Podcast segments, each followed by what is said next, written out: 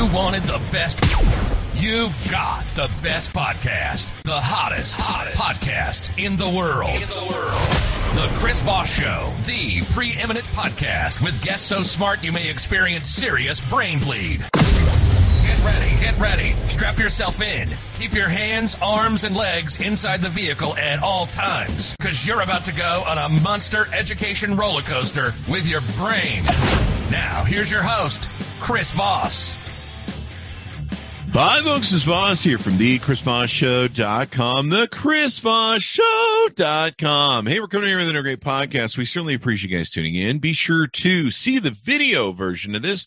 Go to youtube.com forward slash Chris Voss, hit the bell notification button over there. Also, go see us on goodreads.com forward slash Chris Voss. See everything we're reading and reviewing there as well. Go over to all our groups on Facebook, LinkedIn, Twitter, uh, Instagram all over the place. There's a million different places you can go to uh, get access to the Chris Voss show and the groups and everything that we're talking about as well. Today we have an amazing author on the show, David R. Stokes. He's the author of the newest book to come out June 1st, 2021, John F. Kennedy's, or I'll just say it as it's titled, JFK's Ghost, Kennedy, Sorensen, and the Making of Profiles in Courage. This should be a pretty interesting book. And this episode is brought to you by a sponsor, ifi-audio.com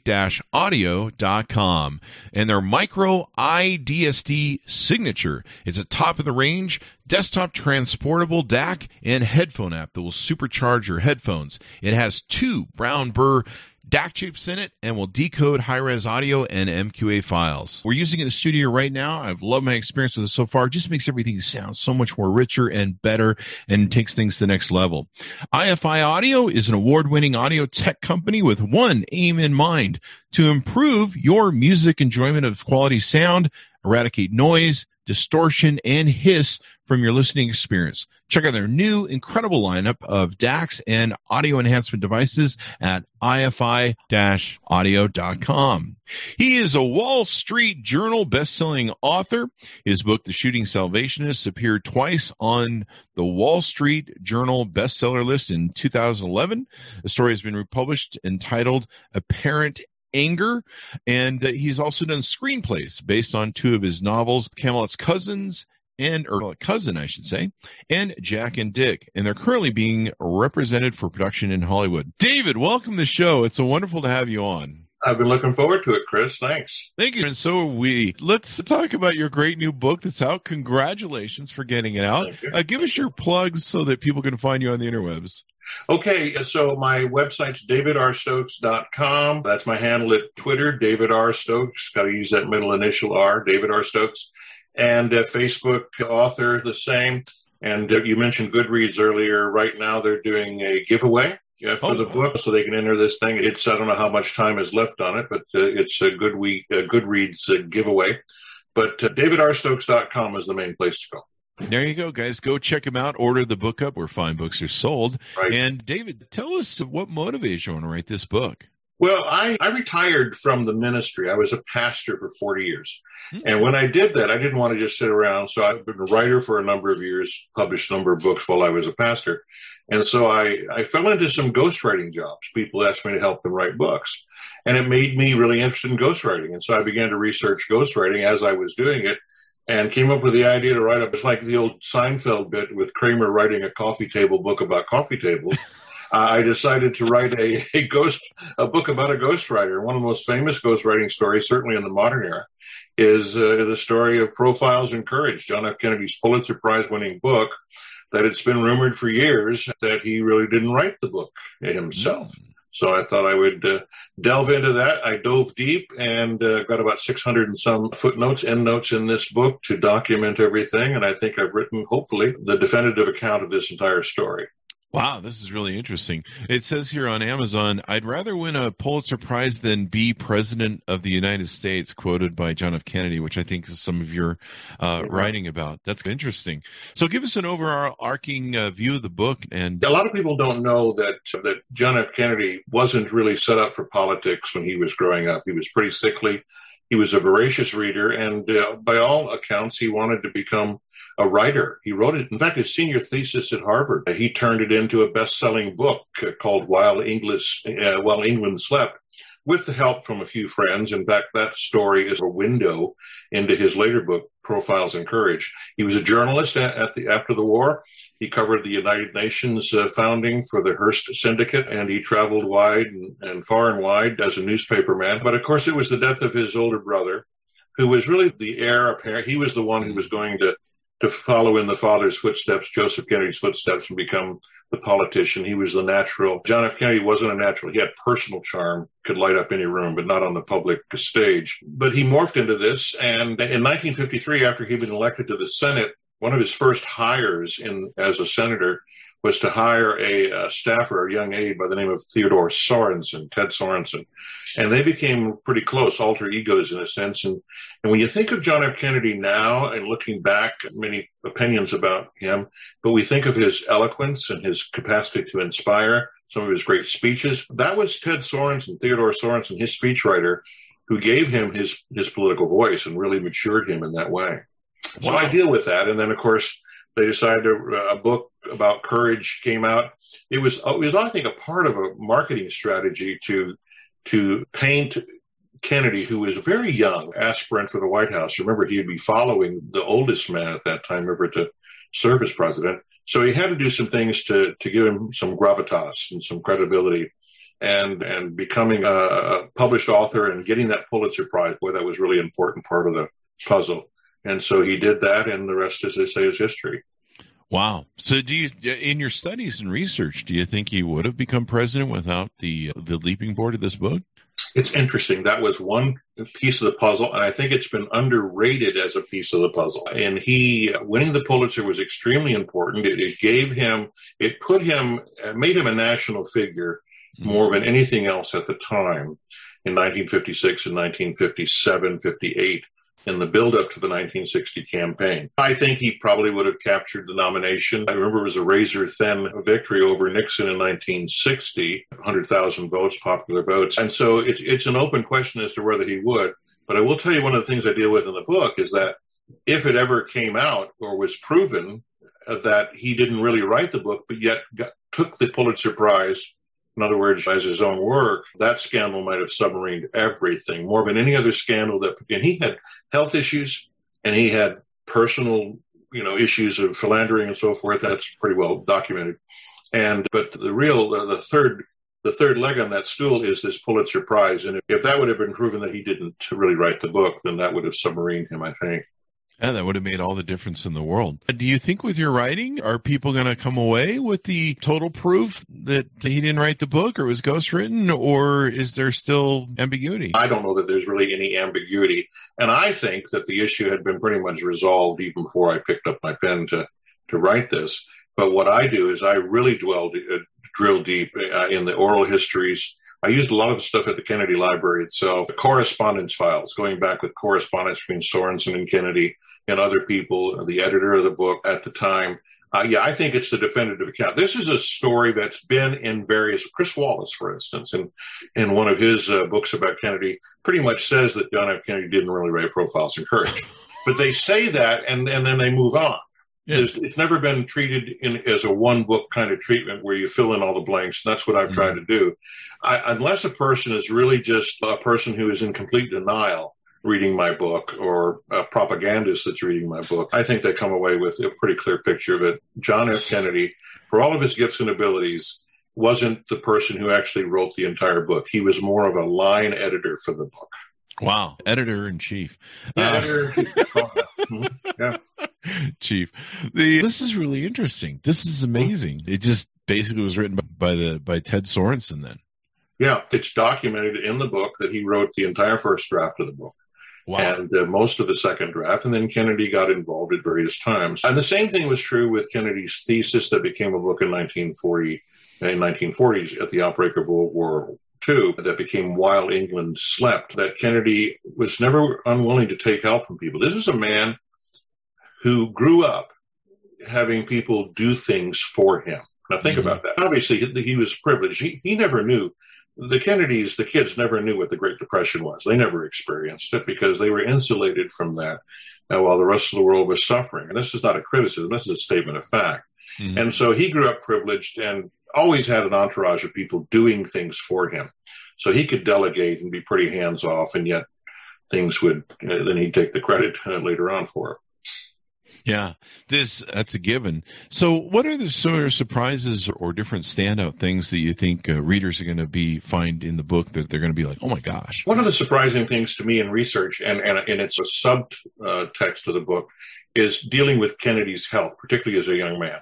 I really go into that because that was part of his what made him such a reader and a person who is much more involved with with intellectual ideas than maybe his brothers were. And he spent a lot of time in bed. He almost died several times even when he was a senator and some surgeries during the actual writing or the creation of profiles in courage. So I think I learned a lot more about his health. I learned a lot more about the family dynamics and some of the ways that uh, he tried to separate himself from his very driven father, the rivalry between his, his brother, but also that whole capacity to have other people step up and do things for him that I think he, he just saw as the normal way to live. Mm-hmm. And, and that was uh, somewhat uh, surprising. Now, when you talk about the rivalry between his brother, was that uh, Bobby? No, that was his or, older brother, Joe Kennedy Jr., Joe. was yeah. the darling. When you study the dynamics of the Kennedy family, the oldest brother was Joe Kennedy Jr., mm-hmm. who was uh, killed on a, on a on a mission during the Second World War. Not long after John F. Kennedy had survived the PT 109 incident, which I tell the story of that in the book, of course, which has been recounted various times. But it all plays into the concept of courage that was a fascination of Kennedy's. So when his brother died, the brother was always going to be the guy. The dad wanted to be president. He, he, he had plans in the 30s to, to run in 1940 assuming that Roosevelt wasn't going to run for president himself. But but he shot himself in the foot in a number of ways. I deal with in the book. So the oldest son, he was going to be the guy, and he was an outgoing, charismatic, dynamic, natural politician. John F. Kennedy, or Jack as he was known to his friends, was not. But when the brother died, it was almost like, okay, now you're it. He became the heir apparent, and and the father was a very driven man, and in a lot of ways wanted to fulfill his own ambitions through his sons. Yeah, it's an interesting uh, just whole dynamic that they had as a family and how they built everything. And so, should the uh, can you retract a Pulitzer Prize? Uh... Oh yeah, I, I, don't think they can, and I certainly, I certainly would not. I certainly would not. I would be somewhat horrified if part and parcel of my book was that that was taken away. I think that's water under the bridge. It's a done deal. Maybe the rules were a bit different in the 1950s than they are now in the day and age of that we have now. People, how do I say it? They got away with a lot more back then. The fix was in, and I don't. It was it was a manipulative process, and the Kennedy entourage was pretty good at that. That may sound like a catty thing to say, but it was politics as usual pretty much back then. They just played the game by the rules they knew. At the same time, that wouldn't it wouldn't fly today. I, it would probably be if, if he were to get the Pulitzer Prize today and it would come out six months later, but he hadn't written the book, they'd retract it. But I doubt 65 years, it was 65 years ago the book came out, 64 years ago he got the Pulitzer. I doubt that's going to be counted. And as I said, I'd be somewhat horrified and I'd want to apologize to the family. Didn't mean for that to happen. I wouldn't mind if I won a Pulitzer Prize, but I don't want the one taken away. You know.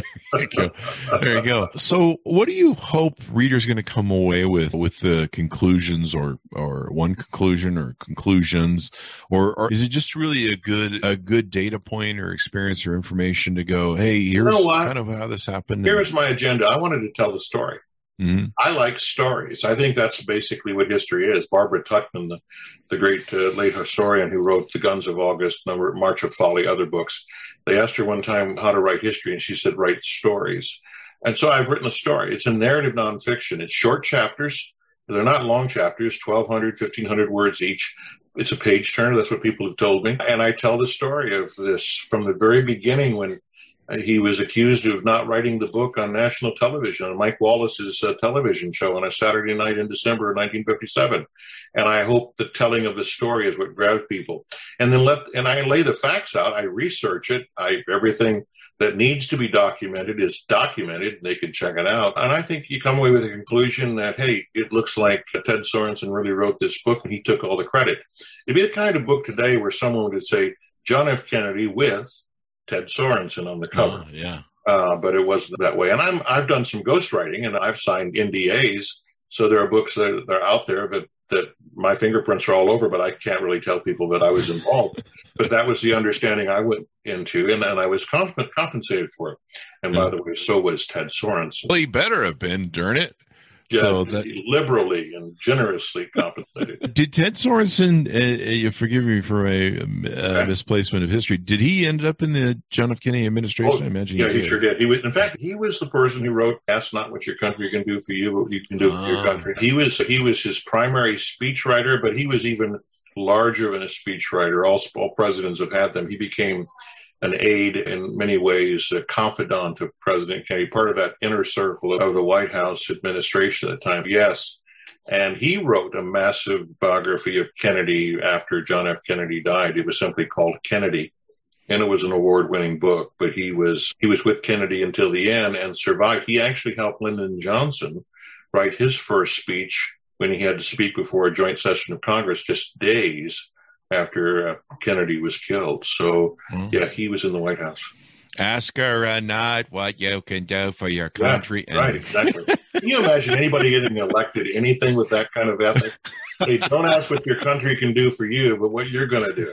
You couldn't get elected dog catcher in Des Moines, Iowa with that kind of approach. It definitely was a different time in America. Oh, yeah, yeah, yeah definitely oh man! Now you talk about in the book how he was hypersensitive about rumors and casting down on his authorship of it. Jack Kennedy was, or John F. Kennedy was. What was your uh, what was the take on that? Yeah, he uh, obviously it was he had for so long said that he wrote the book and dug his heels in and doubled down, and everybody around him had verified that. Even Sorensen himself, he actually signed a, a legal affidavit to the effect, which, when you look in hindsight, was certainly perjury. So he was sensitive about it to the extent that uh, a lot of people that, that, will defend it and say he was seen writing on yellow legal pads. You know, we had back surgery, he was writing upside down, and people witnessed him do that. They don't realize that a lot of that was just staged. It was designed, and so there are enough papers at the Kennedy Library written in his hand, different fragments of this story that makes it look like he did. But anybody who really drills deep, and there have been many researchers that I'm indebted to who have done that spade work long before I came along that uh, just it doesn't pass the smell test. Note to self: if you ever hire a ghostwriter, make sure you go back and rewrite the script on a yellow page. Right, exactly.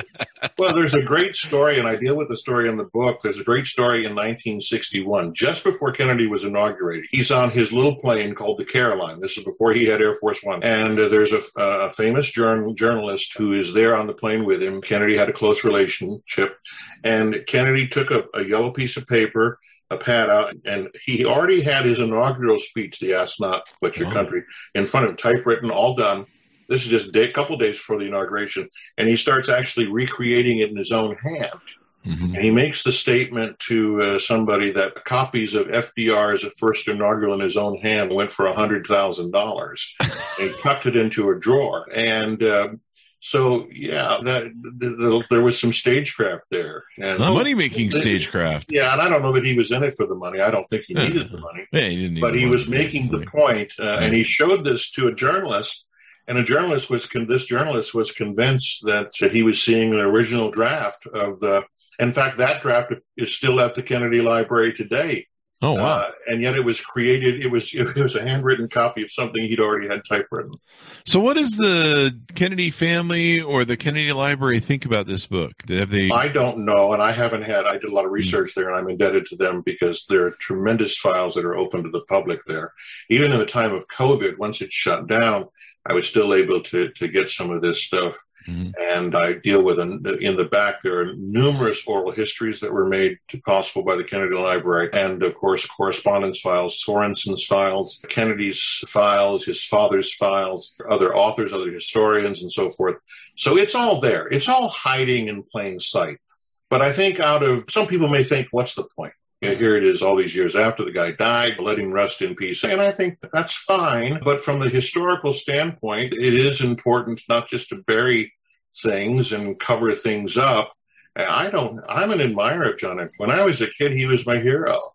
Mm-hmm. Uh, I, I, I probably agree with a lot of his politics back then. Wish some people would do the same things right now. But at the same time, you got to take this where, wherever it goes. There were he deceived the people about a number of things. All politicians do. Yeah. He deceived them about his health, for instance, denying mm-hmm. that he had Addison disease when he did till his to his dying day. Mm-hmm. So yeah, he pulled a fast one on the people and he got away with it. There there is nothing but punitive that needs to happen, except people need to realize that he was a man with a capacity to inspire and he did. We went to the moon because he had that vision. Yeah. But he was also a flawed man, and not to put him on a pedestal, you know, that way.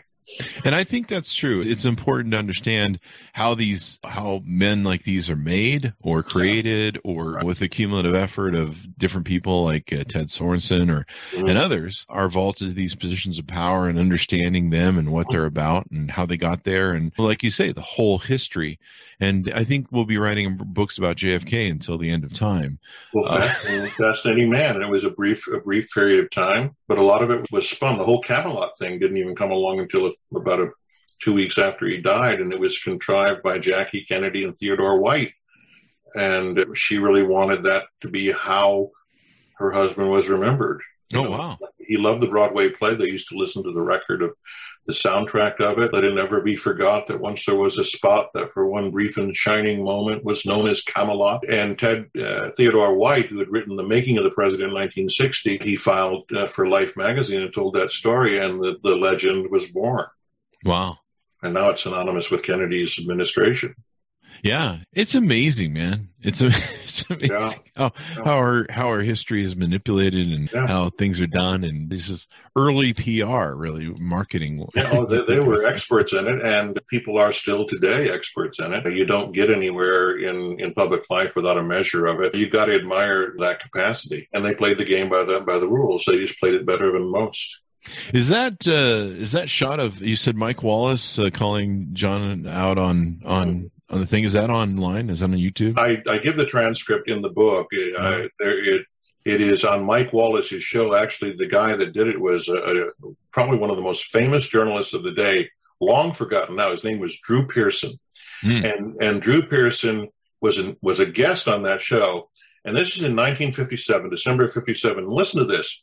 This is after Eisenhower had a couple of heart attacks and a stroke. And so they were talking about the president's health. And and you'd think what I'm about to tell you would be the thing that would be remembered from that show. Drew Pearson said that he predicted within one year, this is 57, Eisenhower was going to resign and Richard Nixon would become the president of the United States because he was the VP. You'd wow. think that would be the Twitter, the tweeted moment, right? Mm-hmm. But then they went on to talk about 1960 and they began to talk about you know how Nixon was the front runner for the Republicans. This senator from Massachusetts was already the front runner for the Democrats. And Drew Pearson, at that point on national television, said that he's had a great PR buildup, and I'm paraphrasing now. He's the only guy I know uh, who's gotten a Pulitzer Prize for a book that was ghostwritten for him. And Mike Wallace was taken back. Said, "You know this for sure?" He says, "I sure do." And and by all accounts, Kennedy and his wife Jackie were watching. That was Saturday night, ten o'clock show were mm-hmm. watching. And by Monday morning, it was like circle the wagons. You talk about a, a, crisis, and they got their their defense machine into full defensive mode. Yeah. So that's I deal with that in the book. I don't want to give it all away, but that's how the book starts. Ah, so. some more teasers. Any other teasers you want to tease out before we go? No, I think that you pretty much covered it. I just think it's a fascinating story, and uh, the concept of courage. First of all, and historians will bear this out even though Kennedy wrote about political courage, he wrote it right after he had failed to take a stand against Senator Joseph McCarthy. Mm-hmm. And he's the only Democrat that didn't go on the record voting uh, for the censure of McCarthy in the Senate. And so he writes this book about courage to establish himself as a man of courage.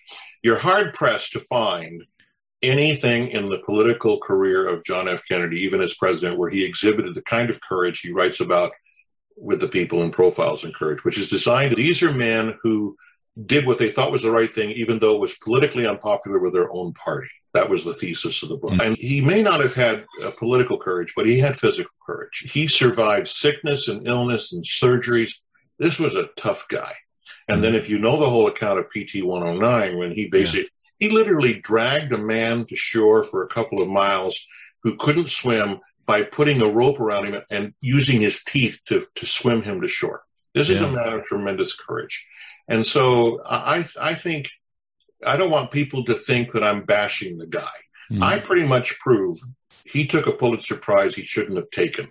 Mm. You know, he'll have to live with that. We'll have to live with that. We're, Bill Clinton said this about Nixon when Nixon died. He spoke at Nixon's funeral. He says, "Let the time for judging Nixon on anything other than his full life uh, be behind us." And I think with Kennedy, you have to take the flaws, but you take the good with the bad. And I think he did have the capacity to inspire us. And we can't help but see his life looking back through the prism of his assassination and because of the violence of that moment, it, your heart, it, you have, it tempers everything. Yeah, but look at how he died and look yeah. at the sacrifice he made. But I hope I've told the story in a compelling way that page after page turns, people will find this book to be interesting.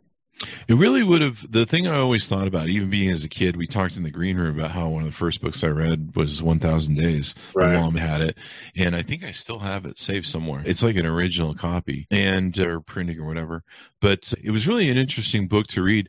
And I always wondered what would it have been like if he hadn't been assassinated or right. survived the assassination attempt, right. uh, if that was possible. But what would the rest of the next years of his administration been like? Well, you know, if he won again. So those are the what ifs. Uh, he was in somewhat political trouble in fall of 1963. Part of his reason to go to Texas was to mend fences out there in with the Texas party that was falling apart. But there were some potential scandals that were ready to to to confront him.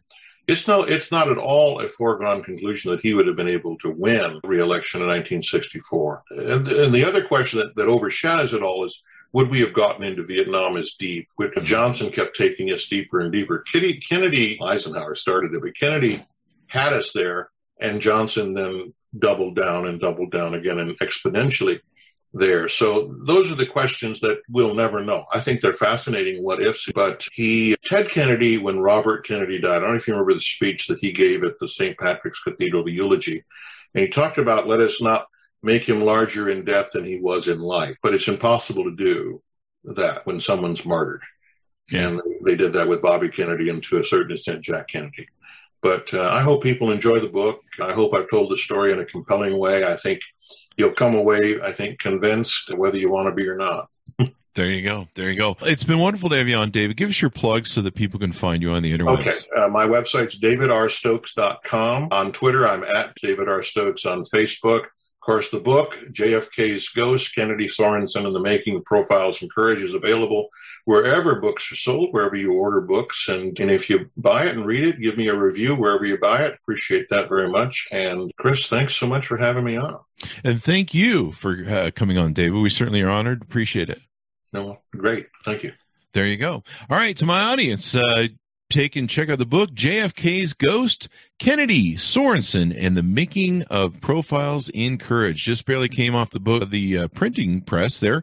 June 1st, 2021. You can order it, be the first one on your block to say you read it or your book club. Go to youtube.com forward slash Chris Voss, see all the wonderful videos we have on there. Go to goodreads.com forward slash Chris Voss, see everything we're reading and reviewing. You can go to all the groups we have on Facebook, LinkedIn, Twitter, there's just everything, Instagram, all that good stuff, and uh, check us out. Thanks to everyone for being here. Stay safe, and we'll see you guys